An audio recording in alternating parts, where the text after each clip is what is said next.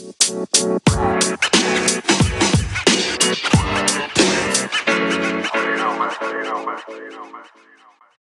27'nin sonunda Oyun Planı Podcast'inin 91. bölümüne hoş geldiniz. Can hoş geldin. Hoş bulduk. Evet bugün e, özel bir play'in bölümüyle beraberiz yine. Geçen hafta olduğu gibi bu haftada. E, geçen hafta Doğu play'ini konuşmuştuk. Bugün Batı play'ini konuşacağız. Gündem dolu dolu. Üstüne e, her perşembe e, yeni başlayan içeriğimiz. Top 5 içeriği var. Bugün sıra Can'da. Can'ın top 5'i var. Çok enteresan konuyu e, ben e, spoiler aldım demeyeyim öğrendim direkt. Hani öğrenmeyecektim yayına kadar. Geçen yayın öyle demiştik ama dayanamayıp tabii ki öğrendim. E, onu söyleyeceğiz. E, dolu dolu bir yayın olacak yine. E, istersen önce neler konuşacağımızı söyleyelim. Sonra yavaştan haberlerle başlayalım. Klasik haberlerimizle başlıyoruz. Sonra Batı Play'in e, konuşacağız. Batı'da işler karışık. Doğu Play'in. Pardon Doğu Play'in özür dilerim. Doğu'da işler karışık. Yani Play'in üstü karışık, Play'in altı da karışık. Ee, güzel bir yayın olacak. Üstüne de Can'ın bu hafta e, bir kez All-Star olmuş. En iyi oyuncuları mı konuşacağız? Bir kez All-Star olmuş benim top 5. Benim en çok sevdiğim bir kez All- All-Star olmuş oyuncular. Evet. Senden tam açıklamasını duymak güzel oldu. Dediğim gibi dolu dolu bir yayın olacak. Eklemek istediğin herhangi bir şey var mı senin? Ya var. e, küçük bir dipnotla başlayayım. Yani e, bu yayını zaten yani kişisel olarak böyle yani en başta duygusal olarak yaptığımız herhalde Kobe'den sonraki ikinci yayın bu George Floyd'un Minnesota'da öldürülmesi ve daha sonra ülkede gerçekleştirilen işte e, olaylardan dolayı bir dipnot vereyim. E, George Floyd'u öldüren polisin 3 tane e, insan öldürme suçundan dolayı üçünden de suçlu bulunduğu ve hapiste atıldığını öğrendik iki gün önce. Üçünden de suçlu bulunması beni şaşırttı çünkü. E, biliyorsun yani burada beyaz polislerin başına genelde bir şey gelmiyor. Öldürdükleri siyahi insanlardan sonra. E, yani yavaş yavaş doğru yere gitsek de yani çok küçük bir adım bu. Evet George Floyd şu an yaşaması gereken bir insan. Ama bir polis tarafından öldürüldü. Ailesi belki biraz içi rahatlamış olabilir ama hala hayatta olması gere- gerekiyordu. Çünkü 8, 8 dakika 45 saniye boyunca biri polis diziyle bu insanın boynuna bastı. Keşke olmasaydı diyoruz ama en azından yavaş yavaş biraz da doğruların yapıldığını görebiliyoruz deyip e, istiyorsan geçelim çünkü ya çok büyük bir olaydı bu ülkede ve Evet, biz de yayının NBA başında- takımları da bir açıklama yayınladı o yüzden hani en azından Evet. belirtmiş olalım. Dünyanın her yerinde özellikle NBA takımları dediğin gibi açıklama yaptı. NBA yönetimi de açıklama yayınladı. Dediğin gibi e, biraz olsun adalet yerini buldu diyebiliriz. Diyelim Evet. haberlere geçelim. E, 488 testte 3 pozitif var. Bunlardan biri maalesef birazdan konuşacağımız Zach Lavin. Çok kötü bir yerde denk geldi. E, sakatlıklar var. Dün Deni Avdi'ye tarak kemiğinde bir kırık oluştu sezonu. Kapattı maalesef. Ee, Miles Turner'ın sağ ayak baş parmağında bir sakatlık var. Onunla ne zaman döneceği belli değil. Ee, James Harden'ın dönüşünde bir sıkıntı olduğu söyleniyor. Ee, yani hamstring sakatlığından, hani arka adele sakatlığından e, geri dönüşü yapamamış.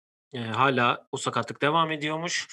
Ee, Julius Randle ve Stephen Curry e, haftanın oyuncuları seçildiler. Bizim de tahminlerimiz zaten bu yöndeydi. Westbrook almaz demiştik. Doğudaki e, New York 8 maça çıkardı seriyi.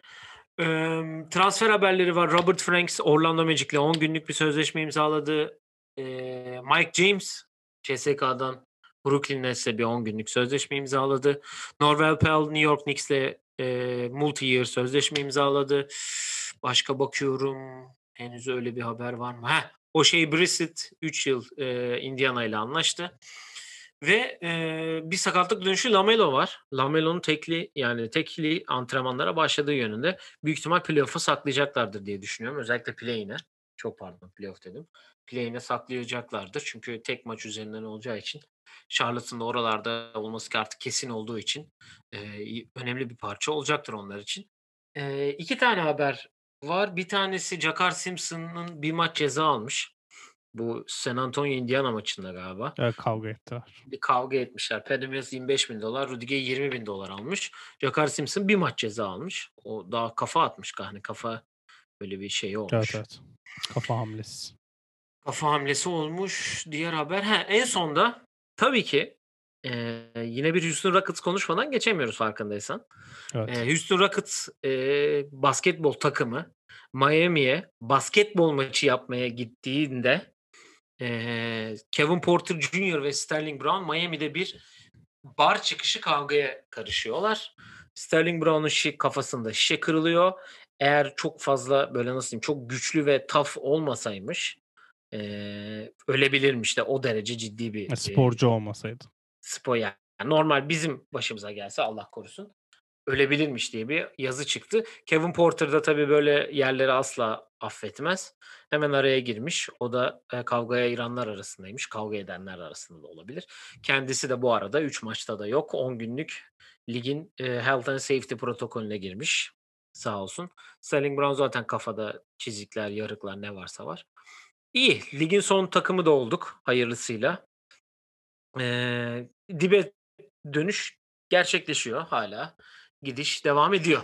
E, San Antonio bugün ilgili? kazandıkça San Antonio bugün kazanırsa Houston ve Minnesota official olarak eleniyormuş ki yani çok büyük de bir haber değeri taşımıyor ama olsun. Çok güzel bir, eee, moral bozucu bir haberle, eee, devam edebiliriz diye düşünüyorum. Eee, var mı eklemek istediğin herhangi bir şey haberlere? Yoksa Yok, direkt geçelim. Doğu Play'ine başlayalım. Evet, Doğu'da işler, eee, dediğimiz gibi biraz daha fazla karışık Batı'ya göre.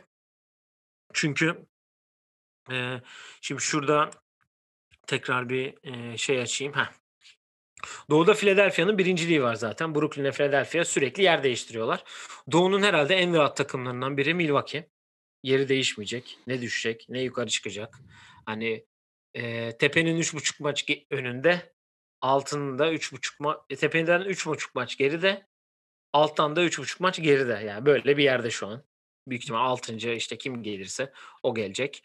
Eee, New York 7. sırada, Atlanta 5'te, pardon New York 4. sırada özür dilerim. Atlanta 5. sırada ve araları yarım maç. Eee, Boston 6. sırada, Boston Atlanta arası yarım maç. Hani böyle bir orada da böyle bir nasıl diyeyim, bir, eee, karışıklık var. Evet, evet. Belli oluyor. Eee, 7. Miami'de 6. Boston'la Boston'ın yarım maç gerisinde.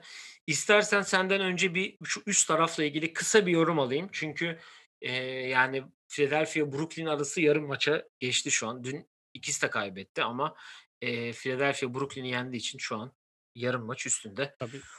Ya, Philadelphia 1. olması daha mantıklı onlar için. Çünkü, hani, Brooklyn 3 yıldızı gelene kadar bence biraz sendeleyecekler ki şu an Durant de yok. Harden zaten dediğimiz gibi sakat. E, Philadelphia da biraz kasmak isteyecek. Hem Em Embiid'in kendini MVP olarak görmesi, maç kazanması lazım. Ben Simmons hasta, hastalıktan gelecek. Onlar sanki biraz daha tam kadro oynayabilecek gibi. E, Brooklyn de bence kasacağını düşünmüyorum birinciliği almak için. Eğer, eee, playoff'lar taraftarlara açılırsa Philadelphia'nın avantajı tabii ki onlar için çok daha iyi olacak. Çünkü, hani, 1-2 kalırlarsa doğu finaline ev sahibi olmak tabii ki avantajlı. Ya, Milwaukee'de şöyle bir şey var. Milwaukee'nin evet 3'üncülükte okay. Belki Brooklyn'e yaklaşabilirler eğer Brooklyn böyle, hani, 5-5 falan devam ederse 10 maçlık bir seride. Onlar belki Giannis'i biraz, hani, sakatlıktan döndü, ısınsın diye belki biraz sürelerini arttırabilir, hani, vücudu maç temposuna ısınsın diye ya da temkinli yaklaşırlarsa onlar zaten hiç yaklaşmaz. E, aşağı zaten düşeceğini zannetmiyorum. Onların tek beklentisi 6'dan bence Celtics'in gelmemesi. Çünkü aşağıda kim kalırsa kalsın, yani şimdi, Charlotte, Pacers, Wizards oraya tabii ki gelemeyecek de yani Knicks, Hawks, Celtics, Heat'te bence bu sene Milwaukee ilk turdan, eee, Celtics'le oynamak istemez. Heat'le sonuçta bir rövanş mücadelesi olsa, yani orada farklı bir motivasyon var ama Celtics'in 6'dan gelmesi onlar için iyi olmaz evet. Tarihte Celtics'i yendikleri var. İşte Middleton'ın bir orta sahadan basketli bir serisi var mesela. Sonra Kyrie'nin çok kötü oynadığı bir seride elemişleri var da yani şimdi Tatum'la Brown'u görmek istemezsin. Bir de onlar da zaten formda geliyor ki ben şöyle pas atayım play-in'e geçerken de Boston'ın ben zaten 6. bitireceğini düşünmüyorum. Şu an Knicks'in, eee, çok acayip bir 8 maçlık galibiyet serisi var. Dün akşam Atlanta'yı yendiler uzatmada. Evet, üstlerine çıktılar. Çok önemli Hem galibiyetti. Capella'nın hem Trae Young'ın da bir sakatlığı oldu. Onların durumu belli değil. Bugün Trae Young MR olmuş. Birazdan jump'a çıkıp Rachel Nichols'a söyleyecek büyük ihtimalle ne olduğunu tam. Ama yani Knicks 4'ten girerse ne olur çok emin değilim. Ki ben gireceğini de zannetmiyorum. Bence Boston sene sonu geldiğinde 4'ten girmiş olacak ama yani Celtics Hawks serisi muhteşem bir seri olur. İki takım da %100 olursa. Çünkü hiç tecrübeli olmayan bir ta hiç playoff tecrübesi olmayan bir takıma karşı Capella hariç ve Solomon Hill hariç. Yani iki tane konferans finali oynamış takım geliyor. O seri heyecan açısından playoff'un en iyi serisi olabilir. Yani Knicks buradan 6'ya düşerse de yapacak bir şey yok. Yani daha ne yapsınlar? Ee, peki senin e, ilk 6 tahminin ne burada? Hemen kısaca onu da bir alayım. Ya ben bu altının değişeceğini düşünmüyorum. Şöyle diyeyim. 4 Celtics, 5 Sıralaması. Hawks. 4 Heh. Celtics, 5 Hawks, 6 Knicks, 7 Miami. Yani Miami çok ışık vermiyor. Böyle, Yok play'ine geçeceğiz zaten play'ine şey e, yapmam. yani ben Miami'nin yarım farkı var Boston'la ama ya yakalama konusunda ben sıkıntı yaşayacağını düşünüyorum. O yüzden ya Hawks Celtics aslında kesin eşleşme gibi geliyor bana 4-5'ten. Yerleri ne olur bilmiyorum da Knicks'in ben bir ara bu yani Julius Randle'la RJ Barrett NBA'nin en çok süre alan birinci ve ikinci oyuncusu. Bir yerde bu yakalayacaktır Knicks'i gibime geliyor. Ya şöyle Knicks'in e, kalan şeyine bakıyorum. E, fikstürüne. Ben sana şöyle diyeyim. 1, 2, 3, 4, 5 kere sadece Doğu takımlarıyla oynayacaklar. Hatta dün birini oynadılar. Burada oynayacakları kalan 4 takım Raptors, Bulls, Celtics, Charlotte. Charlotte Celtics son iki maç. Yani bir deplasmana gidiyorlar. Deplasman serisine New York. Rockets, Memphis, Denver, e, Denver, Suns, Clippers, Lakers. Ya o Celtics maçı mesela ikisi için de çok önemli bir maç olabilir yer anlamında. Belki kazanan Hawks'la oynayabilecek falan öyle bir şey de olur. Yani kazanan Hawks kaybeden Milwaukee'nin rakibi olabilir tarzı bir maç da olabilir o. Ya ben e, Philadelphia, Brooklyn, Milwaukee üçlüsüne okeyim. Ya Boston ya son 10 maçta 8 galibiyeti var. E, Knicks 8 maçlık bir serisi var. Araları bir maç o, bilmiyorum ama New York nedense New York, Atlanta senin de dediğin gibi ya bu sıralama değişmez gibi geliyor bana ya çok. Hadi sen New York 4'te kalır mı diyorsun? Hı hı. Burada yazık olan Boston ya da Milwaukee'ye olacak o zaman. Çok güzel Evet. bir seri ama birinci tur için çok Ağır bir seri. çok ağır bir seri evet. Yani oradan çıkan mesela çok saçma eğlenebilir. Öyle diyeyim sana. Çünkü o yoğunluk ve o maç temposu sonuçta ya biliyoruz iki takım da sonuçta doğu finali oynamış takımlar ve o şeyi biliyorsun hani arka arkaya 7 tane hadi 6'da bitti diyelim. 6 maç o kadar fazla konsantrasyon işte sert geçen bir serinin ardından bir anda patlama olabilir. O yüzden ya onlar eşleşirse sonraki turda çok şansları yok gibi. Yani Celtics'in eee, kalan fikstürü de Phoenix'le oynuyorlar. Üstüne Brooklyn'le oynayacaklar. Charlotte, Oklahoma, Charlotte, San Antonio, Portland, Magic, Bulls, iki kere Miami, Cavs, Timberwolves, Knicks'le oynuyorlar. Evet. Evet, e, play'in potasına gelelim. E, 7, 8, 9 ve 10. sıralara. Şimdi burada şöyle bir durum var. E, Miami üst gruba yakın. E, burada da e, Indiana ve pardon Charlotte ve Indiana sıralaması. 8 Charlotte, 7 ay 8 Charlotte, 9 Indiana. Onlar da Milwaukee gibi biraz daha rahatlar. Çünkü yerlerinin çok fazla değişeceği yok. Çünkü Charlotte e, Miami'nin iki maç gerisinde. E, Indiana'da Charlotte'ın bir buçuk maç gerisinde. E, Charlotte sadece üç kere Batı takımıyla Batı takımlarıyla oynayacak. E, arka arkaya e, güzel bir Doğu serisi var. E, onlarda da böyle bir 2 4 6 8 10 maçlık bir Doğu takımlarıyla oynayacak. Üstüne 3 maç Batı ile oynayıp tekrar Knicks Wizards'la sezonu kapayacak. Yani Charlotte'la Indiana çok fazla yerlerin değişeceğini zannetmiyorum ben. 8-9 olurlar. Charlotte yukarıdan kim gelirse zaten e, onunla oynayacak. Yani Miami Charlotte oynayıp Miami ilk turdan kendini bir anda Brooklyn'in yanına atabilir. E, çünkü 7-8'in galibi direkt e, bildiğiniz üzere e, ikincinin rakibi olacak. Kaybeden de 9-10'un galibiyle oynayacak play-in turnuvası. Böyle şekillerine geçen hafta da bahsetmiştik zaten. E, yani Charlotte'la Pacers e, özelinde söylemek istediğin e, ne var? Son çünkü son sıra yani 10. sıra için çok ciddi bir kavga var diyebilirim yani. Şimdi zaten Miami 7'den girmiş sayıyoruz bence. Miami ne kadar hayal kırıklığı bir sezon geçirse de bence cidden yakışmayan bir sezon onlar için. Geçen sene final oynamış. Kadroda çok değişiklik yapmamış üstüne daha iyi hamleler yapmış diyebileceğimiz bir takım. Yani nereden baksan bence son 10 maçın 6'sını kazandılar ama bir seri yakalamaları lazım. Çünkü yani şu an kendi iç sahalarında yine iyiler. Deplasmanda 29'da 14 yapmışlar. Uzatmalarda galibiyeti yok ki yani bu Miami hani bizim uzatma e, finallerde kazandıkları maç uzatmada değil mi? Evet. Bir tanesi en azından uzatmada olması lazım. Hı hı. Ee, Miami'yi 7'den otomatik sersen Charlotte Pacers dediğin gibi Pacers e, çok iyi başlamıştı sezonu. Hani Sabonis'in All-Star için bayağı hani ben de Sabonis'çiydim. Brogdon'u bile sokuyorduk biz neredeyse. Ya koçu da ne kadar övdüler onu da hatırla. Herhalde yavaş yavaş takımlar alıştıkça, gördüklerine ısındıkça bir anda ve kadroda değişiklik olunca yani nereden baksan Oladipo'yu çıkarıp Levert'i sokmak, Levert'in gelemeyişi haliyle. Sonra TJ Warren'ın sezonu kapaması, sonra Levert'i gelip tekrar eklemek. Yani dün Malcolm Brogdon e, ben sana söyleyeyim şöyle bir istatistik yaptı. Dün müydü? 27 sayı, 15 rebound, 9 asist mi? Öyle bir şey yaptı birkaç gün önce ya da dün. Dün. 26 sayı, 15 rebound, 7 asist. Yani bunu yapmaması gereken bir oyuncu. Özellikle Oklahoma'ya karşı. Böyle bir istatistik olmaması lazım. Indiana playoff yapmak istiyorsanız Oklahoma zaten bilerek maç kaybeden bir takım.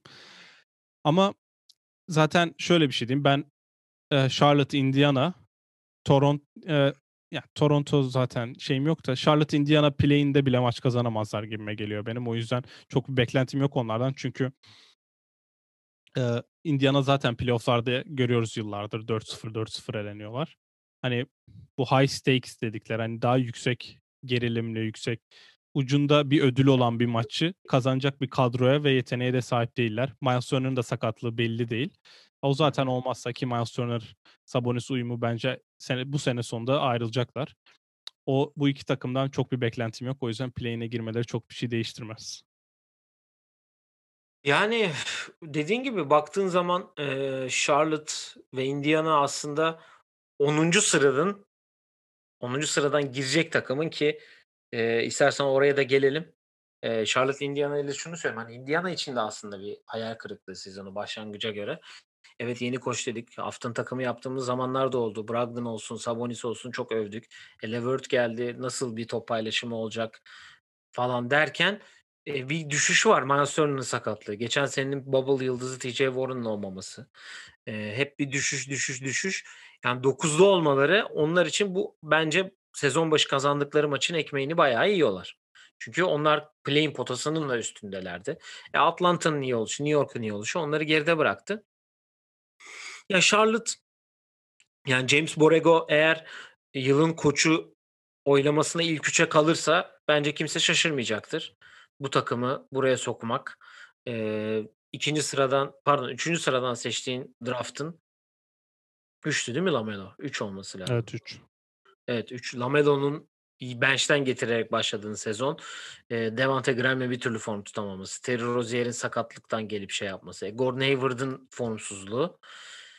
Yani 8'den girmesi, play oynaması bence Charlotte'ın özellikle Chicago gibi, Toronto gibi takımların üstünde çok büyük bir e, başarı diye görüyorum James Borrego adına konuştuğum zaman Charlotte özelinde.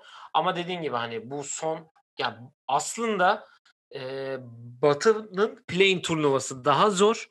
Doğu'da 10. gelecek takım e, play'in yani 8. olup 1. ile Philadelphia ile eşleşip çok iyi bir seri verebilecek bir yer var 10. sırada deyip 10. sıranın takımlarına gelelim istersen. Ya ben şöyle gireceğim orada. Ben e, sen hani çok büyük bir mücadele bekliyor bekliyorsun sanırım.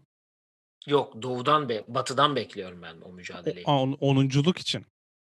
Ya şu anda şöyle diyeyim ya. Washington şu an 10. sırada. E, Toronto yarım maç gerisinde. E, Washington'ın Chicago'da bir maç gerisinde. Benim çok bir beklentim yok. Çünkü şöyle diyeceğim. Washington'ı ben 10. kesin görüyorum. Kalan maçların 3 tanesi Cleveland'la.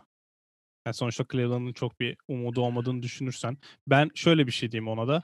Raptors'la oynadıkları maç tarihini de veriyorum. 6 Mayıs'ta eğer Raptors'ın bir şansı varsa belki bir umut. Raptors oraya gelir bir de Washington orada yenerse zaten biter. Chicago son kez giyiyorum bunu yayında da göstermiş olayım Bulls üstümü. Ee, Aldığın günden bu yana 3 maç falan kazandılar galiba diye düşünüyorum. Yok zaten Zach Lavin çok kötü bir dönemde Covid oldu. Bu Vucevic geldiğinden ve beri takım maçları kaybediyor. Çok affedersin araya girdim ve Chicago'nun bütün fikstürü doğu takımlarıyla. Hiç batı maçı yok. Çok önemi yok. Dün akşam bu takım Cleveland Cavaliers'tan 30 sayı fark yedi. O yüzden çok bir beklentim yok kendilerinden. Ee, Zach Lavin gelince de böyle %50 galibiyet oranıyla bence devam edilir. Eee, şöyle bir istatistik gördüm. Bu tweet'i like'lamıştım. Tekrardan bulacağım. NBA'de usage rate'leri kullanılan oyuncular emm, top 5 pick'leri bulmuşlar. NBA tarihinde ilk 5'ten seçilip en az usage rate'i olan insanlar. Emm, listeyi okuyorum. Haşim Thabit, Isaac Okoro bu sene. Dante Exum, Dunn, Alex Len, Dragan Bender ve Patrick Williams bu listenin başında geliyor. Yani Patrick Williams'ın biraz da oyunun içine girmesi lazım. Kobe White'ın geleceği zaten burada inanılmaz sorgulanıyor. Yani bilmiyorum eee, Türk medyası ya da hani hiç Kobe White çok konuşan var mı ama Chicago medyası inanılmaz sorguluyor Kobe White'ı. Geleceğe biraz değişik kararlar vermek gerekebilecek. Öyle. başlayarak gibime geliyor. Deyip ya Chicago'yu biz bir hafta daha beklesek tutunamayanlarda konuşurduk. Eee, şu an tutunamayanları yani bilmiyorum zaten çok konuşacak da bir şey kalmadı ama o yüzden Chicago'yu ben gözümde eledim. Eee, Raptors'ın çok kazanmak istediğini de düşünmüyorum ben. Hani playoff'a girelim de zaten hani tam kadro olamıyoruz. He, he, herkese bir şey oluyor. Van Vliet yeni geldi. Lowry ara ara oynayabiliyor falan derken ben çok zorlayacaklarını düşünmüyorum. Washington'da bence girmesi güzel olur. Çünkü Westbrook ya, e- NBA'de clutch'ta en, en yüzdeli atan oyuncu. Bunu dün akşam söylediler zaten kendisine de. Aa, that's interesting. Aynen öyle yaptı klasik. Eee, ya bence hak ediyorlardı. Sonuçta bu takım Daniel Gafford'la çehresi değişen bir takım oldu ve Westbrook bir yıl sonuçta bir kimya buldular ve şu an yürüyor. Mesela dün eee, Westbrook dünkü maça bir başlasaydı yani dünkü maça başladığı gibi başka maçlara başladığında önceki senelerde olsun bu senenin başında olsun otomatik mağlubiyet yazılacak bir maç. Çünkü 9'da 1 falandı yine saçma bir kötü 9 top kaybı var. kötü bir şut yüzdesi varken maçı gelip aldılar. Steph'in de bu hafta oynadığı en kötü maça denk geldi. Biraz da yorgundu bence Steph. En Zahmet azından maçı maçı yani. kazanmayı e, e, hak ettiler ve ya Pacers'la oynadıklarında sen Pacers kazanır diyebiliyor musun? Ben diyemiyorum. Çünkü bir maçta Westbrook çıkıp yani 20-20-20 de yapabiliyor. Maçı da kazandırabiliyor. E, triple double rekorunu da kıracak bence bu sene çok uzatmadan bu işi. Bir yıldan bir beklentim var. 8'den girerlerse Embiid, Westbrook hani 4-0 bitecek olsa bile o ikisini aynı anda sahada izlemek güzel olur gibime geliyor. Yani e, Chicago ile başlayayım ben. E, dediğin gibi hani e, dediğimiz gibi daha doğrusu sadece Doğu maçı var ve bu üç takım e, arasında bence de en uzak olan takım. E, Patrick Williams'ın usage rate'ini söylüyorsun. Kobe White istikrarsız, Markkanen istikrarsız. E, Vucevic'i getirdiniz. Seni bile havaya soktu bu takım. Sorma. Yani Chicago'da e, yeniden bir beni bile biliyorsun e, sezonun olursa neydi kendi ödüllerimizi dağıttığımızda söylemiştim. E, bu Washington için geçerli olacak galiba Evet. herhalde. E, Chicago için demiştim ben o zaman. Ama bu Wizards için olacak. Benim için de güzel Westbrook'tan dolayı. Oraya Bir da soru soracağım. Şu an Hı. şu an Wizards Tür- Türkiye hesabı tweet atmış. Onlara da selam olsun dinliyorlarsa. Bir şekilde playoff yaparsak ve Westbrook son 30 maçtaki formunu sürdürürse Westbrook All-NBA takımlarından birine girebilir mi diye sormuş. Ligin en iyi 6 gardından biri olabilir mi? 22-11-11 yapıyor Westbrook. E, e, tekrardan bakalım. Öyle 10-10 da yapmıyor. Hani direğinden yapmıyor. Bu arada triple double'da 11-11 Ben bayağı- All NBA third görüyorum bu arada. Hani görmüyor değilim aslında. Hani bu biraz duygusallık, biraz gerçeklik Yo, payı bence koy- bayağı gerçekçi bir olay. All NBA third görüyorum. Çünkü bakıyorum Chris Paul var, Devin Booker var, Steph var, Dame var, Doncic var. 5 oldu zaten. E, 21-11-11 yapıyor. 10.9 asist, 11.1 rebound, 21.6 sayı. Ee, dur Washington'a gelince ben sana soracağım. Ben All NBA third olarak görüyorum bu arada Evet. da. Cevabını söyleyeyim. Ee, Chicago'ya gideyim. Dediğim gibi Zach Lavine'in çok kötü zamanda e, Covid olması. Takımın en çok ona ihtiyaç olduğu zaman. Onu bu sene All-Star'a da taşıdı el ele herkes biliyorsun. Patrick Williams'tan istenilen katkı olmaması. E, Billy Donovan'ı e, bu sezon başarısız yazacaktır. Geçen sene nasıl Chris Paul sayesinde de olsa bazı şeyler. Takımın çevresini nasıl değiştirdiyse Chris Paul. E, bu sene Billy Donovan'ı oraya getirmek. Ben biraz daha önümüzdeki sene doğru hamlelerle, doğru insanları yollayıp, doğru parça ekleyerek hani play'in olmasa da üst tarafta olabileceğini düşünüyorum Chicago'nun. Biraz daha Vucevic'le Zach Lavine birbiriyle oynamaya alıştığı zaman. Evet. Ee, Toronto'nun iç ya Toronto için ben bu seneyi çok fazla konuşmak aslında gerekli olduğunu düşünmüyorum. Çünkü e, Toronto'da oynamıyorsun bir kere. en büyük problem o bence. Kesin takımın alışamaması, dipte olması. Biz kaç kere ayak kırıklığını aldık. Yani takım şu anda ee, kaçıncı şuradan bir daha tekrar bir bakayım. Yani 25 galibiyet, 34 mağlubiyette. Şeyine bakıyorum. Dün Brooklyn'i yendiler. Brooklyn'de sakat var, eksik var. E şimdi New York oynayacaklar. Brooklyn'e bir daha Nuggets, Jazz, Lakers, Clippers oynuyorlar arka arkaya. Üstüne Washington'la oynayacaklar bir de. Yani kolay bir fikstürü de yok şu anda. Çünkü Nuggets, Jazz, Lakers, Clippers da yer için savaşan takımlar. Onların da playoff'taki yerinin ne olacağı belli değil. Onun için e, Toronto hem oyuncular arasında koç arasında da bir sıkıntı var. Nick Nurse şimdiden e, Kanada milli takımına kimi seçeyim ben olimpiyat elemelerinde diye düşünmeye başlamıştır bile diye düşünüyorum aslında. Evet, evet. E, Lavre gidecekti gel gitmedi. E, Trent ekledik onların beklediğinden çok daha iyi çıktı. Ama Powell'ı kaybetmeye değdi mi falan diye böyle çok fazla soru işareti var ama bence bunların en büyük e, nasıl diyeyim baş problemi Toronto'da oynamamaları, oynayamamaları tabii. Tabii tabii. Yani, yani Tampa yani şöyle bir şey söylemişti. E, Duncan Robinson'ın podcast'ini dinlemiştim.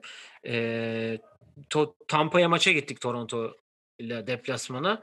Tribüne daha çok Miami taraftarı vardı diye. Çünkü Tampa Florida'da hani. Evet. Hani oradan daha fazla Miami taraftarı gelmiş. E bu çok normal. Bütün takımlarda böyle oluyordur diye düşünüyorum. Yani Lakers gittiğinde bütün Lake, Tampa'da yaşayan Los Angeles yani Lakers'lılar maça gidiyordu Lakers formasıyla. Ya sana Öyle şöyle bir, bir şey diyeyim onunla alakalı. Belki evet kadro olabilir. Ee, hani oyuncular olabilir. İşte kim sakattı, kim sağlıklıydı. Hani böyle soru işaretleri olabilir ama mesela 16-17'den başlayarak okuyayım. İç saha maçları sadece. 28-13, 16-17. 17-18, 34-7. 18-19, 32-9. Ve şampiyon oldular. Evet. 19-20, 26-10. Bu sene de 15-15'ler. Yani bir şey yani şöyle bir şey diyeceğim. Burası normal Amerika'da olan bir şehir de değil. Başka bir ülkenin en popüler şehri sonuçta Toronto Kanada'nın en popüler şehri. basketbol takımı olmayan bir şehir. Aynen öyle. Yani profesyonel spor sadece Amerikan futbolu ve beyzbolun olduğu bir şehir. Ama evet. e, Tampa'dalar şu anda. Aynen Tampa öyle. için söylüyorum. Yani şöyle bir şey var. Ee, bir kere aileler otelde yaşıyor büyük ihtimalle. Kimse evde yaşamıyor büyük ihtimal. Çocuklar Oyuncular bile. İşte zaten ondan bahsediyorum ailelerden. Hani oyuncularla birlikte. Çocuklar gittikleri okullarda bir sene başka Tampa'da yaşıyorlar ya da bazılarının ailesi Toronto'ya gitti. Ailelerinden uzakta yaşıyorlar. Yani bu tarz şeyler varken başarılı olmak cidden sıkıntı ki ben sene sonu bittiğinde bu Tampa'da oynamanın nasıl sorunlu olduğunu Torontolu oyunculardan ve koçlardan duyacağımıza inanıyorum. Nick böyle şeylerde çok dilini tutan bir arkadaş değil. O yüzden yani Raptors burada biraz sezon sonu gelse de kurtulsa girdi. Evet şu an son 10 maçın 6'sını kazandılar. Takım iyileşiyor. Ama onlar da hani o işlerine saygıdan dolayı ama ben öyle çok istikrar, çok istekli de playoff kalalım düşündüklerini de zannetmiyorum. Yani şu üç takımda en istekli ve bence en hak edeni olan Washington'a geleyim. Yani Washington 8'den playoff yaparsa ben hiç şaşırmıyorum. Yani hiç şaşırmayacağım da buna. Çünkü dediğin gibi bir maçlık e, şeylerde Westbrook'un çıkıp neler yapabileceğini. Hani evet kötü de olabilir ama şu an ligin en clutch'ta en yüksek yüzdeli sokan oyuncusu ki bence ligin de şu an e, Steph'le beraber en e, nasıl diyeyim formda oyuncusu. Evet. E, e şimdi önümdeki fikstüre de bakıyorum. Mesela şimdi sana sorayım. Kaça düştü triple double şeyi? Ee, 171'di. Herhalde şu basketball reference'da yazıyordur. Bakalım hemen ona. Yani ben bu arada rekoru kıracağını düşünüyorum ya bu sene. Hani çok şey değil ama... Geçen bölümde de konuştuk yani. Kıramayacak. Yani ya kariyer ortalaması şu an 23 7 8 buçuk. Bu sene 21 6 11 0 1 10 10 0 9 la şu anda. Eee, kariyer triple double'ına şurada nereden bakabiliriz? Hımm. Orada yazmaz. Yazar ya, niye yazmasın? Şöyle bir şey var bu arada. Sen ona bakarken ben onu söyleyeyim. Burada Westbrook evet Washington konuşuluyor mesela dün Avdi'ye mesela bir rotasyon oyuncusu kaybettiler. Oraya nasıl bir tepki verecekleri, o dakikaları kim yiyecek sonuçta Avdi'ye. Evet belki yani beklenen katkı vermiyor olabilir ama sonuçta 20 dakika oynuyor neredeyse. E, böyle bir oyuncu gitmişken Bertans'ın bence bir ara hani aldığı kontratın karşılığını vermesi gerekiyor diye düşünüyorum. Ve e, böyle hani playoff, playoff yapmayı beklerken takım olarak hem Beal hem Westbrook her maçı da çıkıp alması gerekmemeli bence. Sonuçta evet iki tane All-Star'ın var takımda ama yani her her maç birinden 40 diğerinden de triple double beklemek biraz ağır gelir gibime geliyor. Ya şöyle diyeyim, buldum bu arada şeyi. O dediğine şunu söyleyeceğim. Raul Neto, Daniel Gafford ve Davis Bertans. Bu üçlü o şeyi verebiliyor. Özellikle ben e, bu üçü arasında Raul Neto'nun ya şimdi bakıyorum her maç Westbrook kenardayken Raul Neto sahaya çıkıyor. Evet. E, ve hani o arayı hep kapatıyor. Hep 15'lerde 20'lerde bir katkı veriyor ki bu Raul Neto'dan çok büyük bir katkı. Ve Washington istediği bir katkı. E, şöyle geldim şu anda. Westbrook e, 2013-14 sezonunda iki triple double yapmış. 14-15'te 11 ile lig birincisi olmuş. Yani sonra geçen seneye kadar hep lig birincisi. Ve 11, 18, 42, 25 ve 34 yapmış. Geçen sene 8 yapmış. Tam vitesi açmıştı ki evet. Covid'dir bilmem nedir. O zaten konuşuluyor. Sakatlandı. Bu sene 27'de lig birincisi. 173 şu an. Evet. Ee, hemen ya ben şöyle söylüyorum. Washington kesinlikle 10. sıraya aldı. Hatta 8'den playoff bile yaptı diyorum ben. Sana sadece şunu soracağım. Washington'ın önümüzdeki maçlarını yapar ya da yapamaz. Sadece 9 taneye ihtiyacım var. Evet. Oklahoma ile oynayacaklar. Yapsa. Cleveland. Oklahoma maçı en hızlı triple double'a yakın bir şey olur. Triple Cleveland'da yapar. Yapar 2. San Antonio. Bu arada herkese yapar. Niye sayıyoruz ki? Çünkü yapabilir. Ya şöyle yani. diyeyim. Ee, San Antonio. Adamın ortalaması Lakers, bu çünkü. Lakers, Cleveland, Dallas, Pacers, Bucks, Raptors, Pacers, iki kere Atlanta, bir kez bir Charlotte ligin son maçı. Hani Lakers yapamaz diyeceğim. O maçı ESPN olması lazım. Kesin yapar. Ve şu onu da çok güzel hatırlattım. Onu da söyleyeyim. Bu ikinci devrede Washington'ın hiç tele, National TV maçı yoktu. Bu maçı oraya aldılar. AD de geliyor ayrıca. Aynen. Hoş gelsin o da. Evet. Mağlubiyet sesini bitiriyor. Tahminini alayım. E, 7, 8, 9, 10. Kimler playoff'a? Philadelphia ve şu anda Brooklyn ya da ikisinden yani 7 Miami, 8 Charlotte'sa zaten Miami. E, 9 Indiana, 10 Washington'sa ben Washington diyorum yine. Sonra ee, Charlotte Washington oynayacak. Washington Augaz'la bence Charlotte'ı yener. Peki birinciden Charlotte maç alır. Ay Charlotte demişim. Washington maç alır mı? Yok. Matisse Tybul'un dün Devin Booker'a yaptığından sonra Bradley Beal'ın hem Devin Booker hem Ben Simmons ki Westbrook bence ya Doug Rivers Westbrook karşılıklı çok oynadığı için savunabiliyor diyemeyeceğim ama en azından ne yapacağını bildiği için biraz e, çözüm üretecektir. Sonuçta Bradley Beal'ı bence orada tutmak amaç. Orası biraz şey serisi olabilir. Hani Westbrook istiyorsa alsın da Bradley Beal'ı 20 atmasın serisi olabilir. Yani zaten şöyle bir durum var. Westbrook üzerinde son defa da şunu söyleyeyim. Batı Doğu planı kapatalım. E, benim de tahminim bu arada senin gibi. Hani Miami ve e, Washington buradan 7 ve 8'e giden takımlar olur. Um, Westbrook'ta şöyle bir şey var. Westbrook'a önlem almana gerek yok. Zaten Westbrook kötü oynadığı zaman maçı zaten kaybediyor o takım. Yani Westbrook'un çok kötü oynadığı maçı kazandık şeyi yok. Bu e, Houston'da da böyleydi. Bu e, Oklahoma'da da böyleydi. Westbrook zaten kendisi kötü oynuyor. Özel bir önlem alınacak bir oyuncu mu sence? Koç olarak düşününce. Hmm, yok. Yani Bradley Beal'a mı alırsın ona mı? Bradley, Bradley Beal'a alırım. Evet. E, Doğu Play'inde tahminlerimizi de yaptık. E, Valla Play'in e, muhabbetiyle ilgili genel olarak şunu söyleyeyim. NBA'in böyle bir şeyde olması nasıl diyeyim bu planda kalması, geçen sene tutan bu planda olması ve bu sene bunu dört takımla çıkarması aslında bir bakıma rekabet adına ve maç zevki adına güzel bir şey olduğunu düşünüyorum ben. Hani geçen sene tek bir maç böyle maç oynandı ve bitti hani o bubble'la alakalıydı. Ortam şartlar farklıydı falan filan. Onun için ben iyi olduğunu düşünüyorum. Senin düşüncen? Ee, ya iyi de böyle bir sene gelecek. 7. 50 galibiyetken 8. ya da 9. 37 galibiyet falan olacak. O zaman üzüleceğiz. Bu yani. devam edecek mi acaba? Evet. Hep devam edecek. Öyle de bir durum var. Evet. Evet. E, gelelim e, Perşembe e, gününün içeriğine. Top 5 bizim kendi seçtiğimiz e, top 5 her hafta bir konu ve bu haftada senin seçtiğin e, bir kere All-Star olmuş ve senin o All-Star'da sevdiğin oyuncular. Evet. E, önce istersen bir e, honorable mention'la başlayalım. Ya öncelikle... Geçen hafta bildiğiniz gibi ben son saniye basketlerini yapmıştım. E, haftaya da güzel bir konum var bu arada onu da söyleyeyim. Yani şöyle diyeceğim. Yani bir, geçen hafta olduğu gibi bir numarası aslında belli bir liste.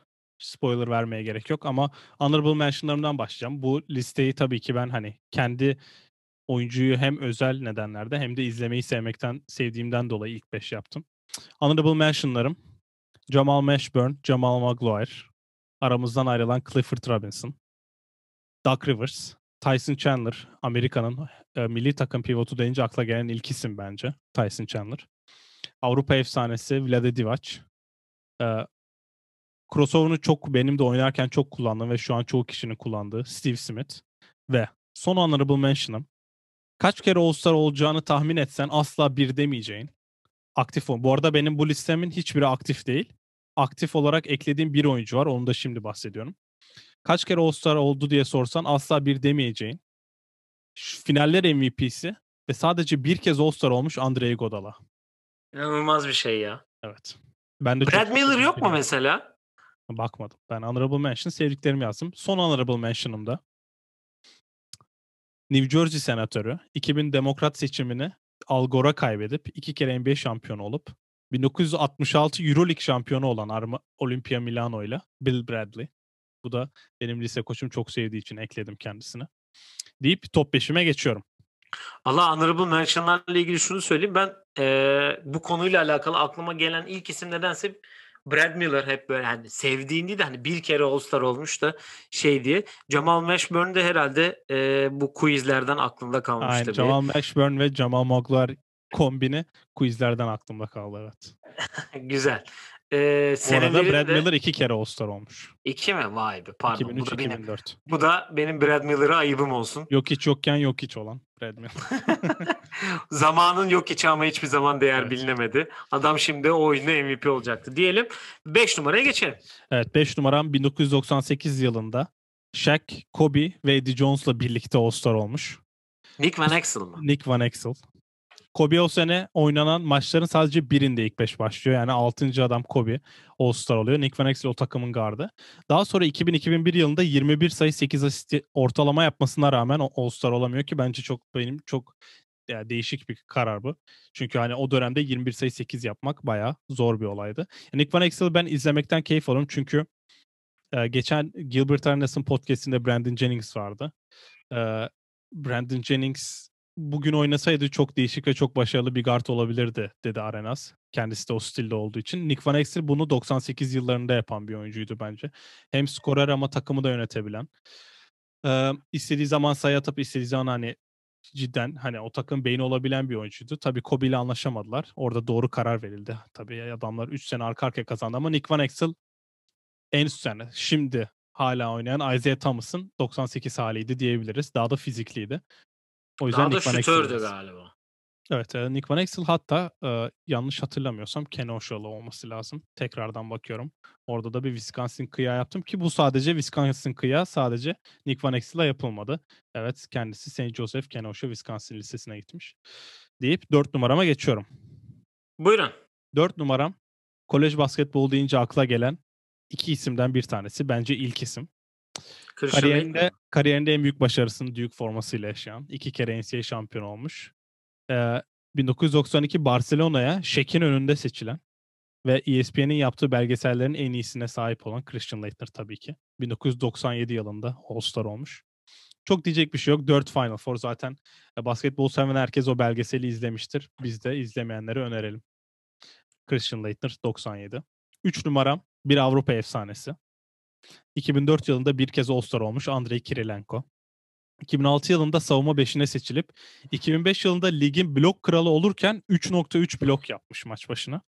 Bir tane de Eurobasket altın madalyası var.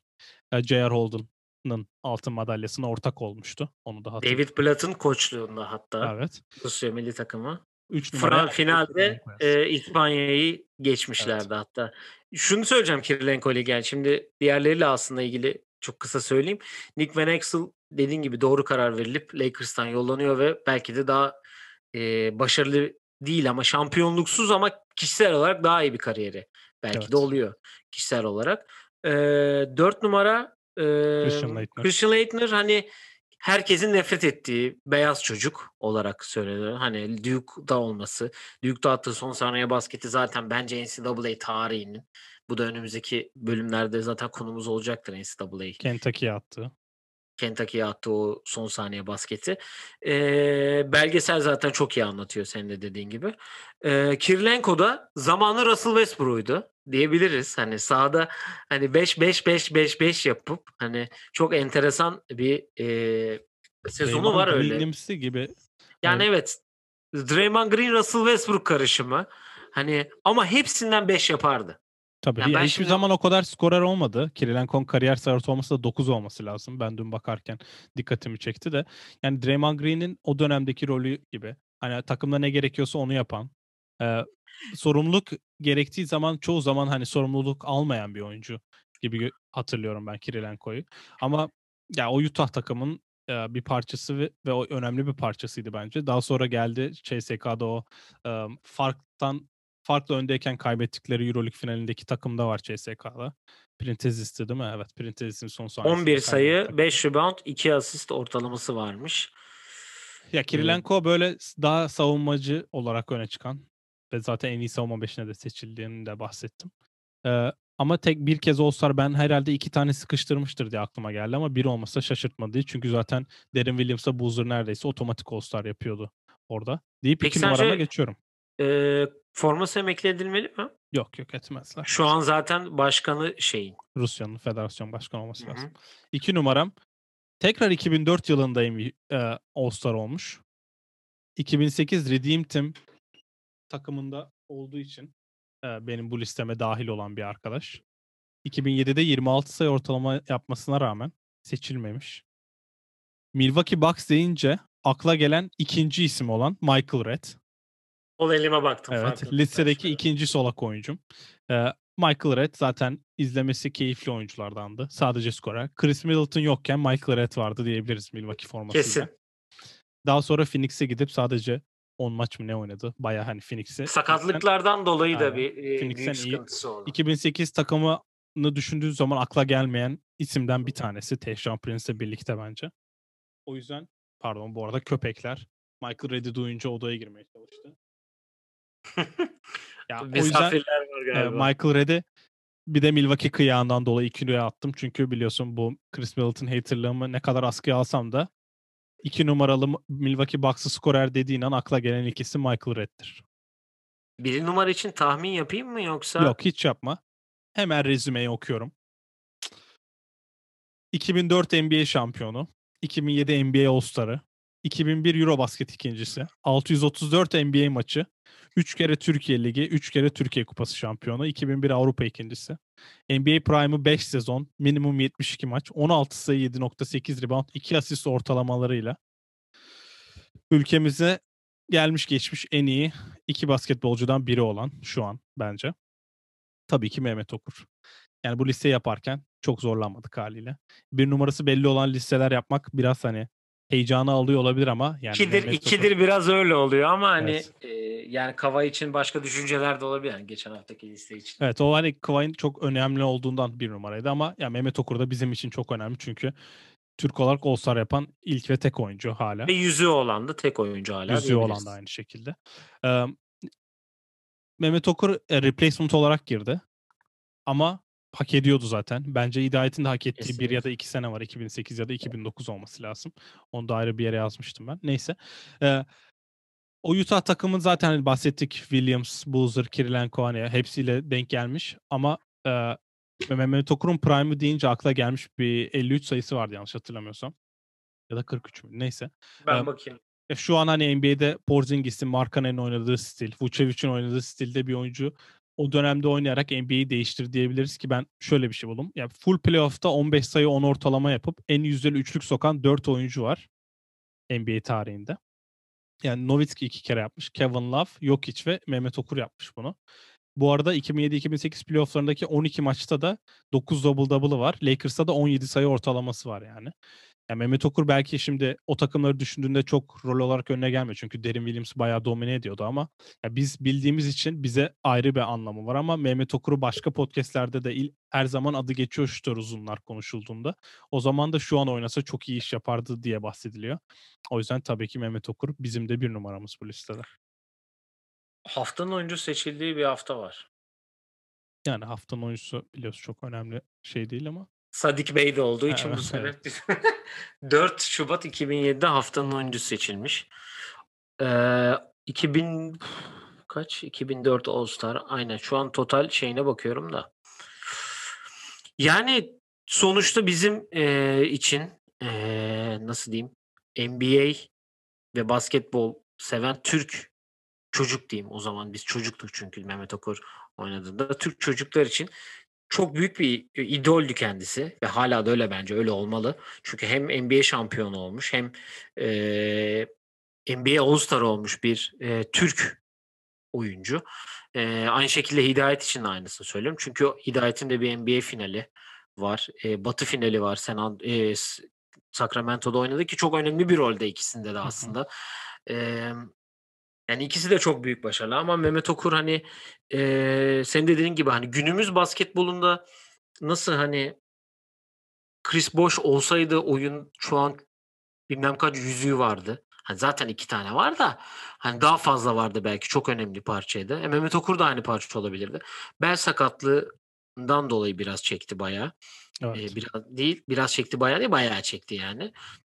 Ondan erken emekli olması sebep oldu. Ama dediğim gibi hani hepimizin idolüydü. Hepimiz Mehmet Okur'un maçına kalkar izlemek isterdik sabahın köründe. Ben o All-Star'ı da çok iyi hatırlıyorum. Evet. Ee, sabah kalkıp sabah karşı uyanıp şey izlemiştik ki sweatshirtler de çok iyiydi bu arada o sene formalarla ki Evet. Shaq'le oynadığı bir birebir var. Hani e, her Türk e, gencinin diyeyim idolüydü ve öyle olmaya da devam edecektir. Yani Türkiye'de Hala basketbol zaten. denince hala da ediyor dediğin gibi. Türkiye'de basketbol denince akla gelen e, en iyi e, ilk gelen iki isimden biri sonuç olarak. İlk Ya- üç isimden biri yani. Mehmet Okur'un şöyle bir sıkıntısı var. Bence kariyerinde en büyük. Evet. e, sakatlıklardan dolayı milli turnuvayı kaçır, milli turnuvaları kaçırdı. Bazen gelemedi. Tedavi olduğundan dolayı. Ama bence en büyük hani keşkesi bilmiyorum var mıdır hani kendisi diyor mudur da bizim için bence en büyük keşkesi tabii 17 Nisan 2010'da Achilles tendonunu koparması ve 2010 Dünya Şampiyonası'na gelememesi. Belki yani kişisel nedenlerden ya da istemediğinden ya da başka bir tedavi olayım diye gelmeyecekti belki ama 2010'a gelememesi ve o takımın finale kalıp ikinci olması. Hani Mehmet Okur olsa ne olurdu acaba diye hep düşündüren bir Başka bir senaryoydu. ihtimal kalıyor zaten. Yani aynen öyle. Ee, onu da görmek güzel olurdu çünkü hani 2010 deyince akla yani Türkiye basketboluna damga vurmuş en önemli 12 kişi geliyor. Ve Mehmet. Okur o kadroda yok. O yüzden hani Mehmet Okur'un da tek başarısı 2001 Avrupa Şampiyonası oluyor genelde. Ki o turnuvada da çok büyük e, işler yapmıştı Ki ki. onda da sakatlandı ki final maçında çok süre alamamıştı. Ben bu yaz tekrar izledim. O maç onda da yarı finalde sakatlanıyor. Finalde zar zor hani oynamaya çalışıyor ama orada da yüzde yüzünü veremiyor. O yüzden hani sakatlıklar genelde kariyerini kariyerin önüne geçen şeyler Mehmet Okur'un. Evet, güzel bir liste. Evet, tebrik ediyorum öncelikle. Teşekkür ediyoruz da bu liste için. Ee, hakkını verdiğini düşünüyorum listenin. Yani dediğimiz gibi her perşembe e, konumuzun arkasına böyle top 5 listesi gelecek. Haftaya sıra bende. Ama pazartesi günü de soru sırası sende Evet, olacak. evet. Evet. Ee, onun için güzel bir soru bekliyoruz. Benim konum belli. Konuyu önceden söylemeye gerek yok bence. Evet, evet. Ben sana söyledim ama e, Karar senin. gene karar benim Sen yapıyorsun evet. Evet. Söyleyeyim mi? Bak çok heyecanlandım. Yok yok. Ne kalsın. söyleyeyim. Evet var mı eklemek istediğin herhangi bir şey? İstersen yavaş yavaş kapatalım bugün. Ee, Yok zaten hani bugün bayağı konuştuk. Genel ortalamayı ortalama süremizi de doldurduk bence. Ya zaten sezonda da sona doğru gelmeye başladık. Artık son düzlükteyiz diyebiliriz. Ee, ya bir aydan kısa bir süre sonra NBA'de playofflar başlayacak ve e, heyecan sanki hiç gitmemiş gibi kaldığı yerden devam edecek. Bu sene playoff'lar çabuk geldi hakikaten. Geçen seneye bakınca evet. az ara olunca bir de herhalde ondandır. Ee, Valla eklemek istediğim benim de herhangi bir şey yok gibi. Euroleague'de devam ediyor playoff. Ee, Pazar günü ilk iki maçlardan sonra Paskat'ın üçüncü bölümüyle sizlerle olacağız zaten. Et Tus27 Pod Instagram, Facebook, YouTube, Spotify her yerden bizleri takip edebilirsiniz. Sorularınız varsa yollayabilirsiniz. Bizlere kişisel hesaplarımızdan ekleyebilirsiniz. Sen kendininkini söyle istersen. Can Balkan Her yerde Can Balkan Twitter'da daha aktifim. Onu da belirteyim. Evet benim de e, aynı şekilde Barb Ozbalkan 15 olması lazım e, Twitter'da. E, Instagram'da Barb Ozbi diye evet. bulabilirsiniz. Diyelim ve bir sonraki yayında tekrar görüşmek üzere efendim diyelim. Hoşçakalın. Hoşçakalın.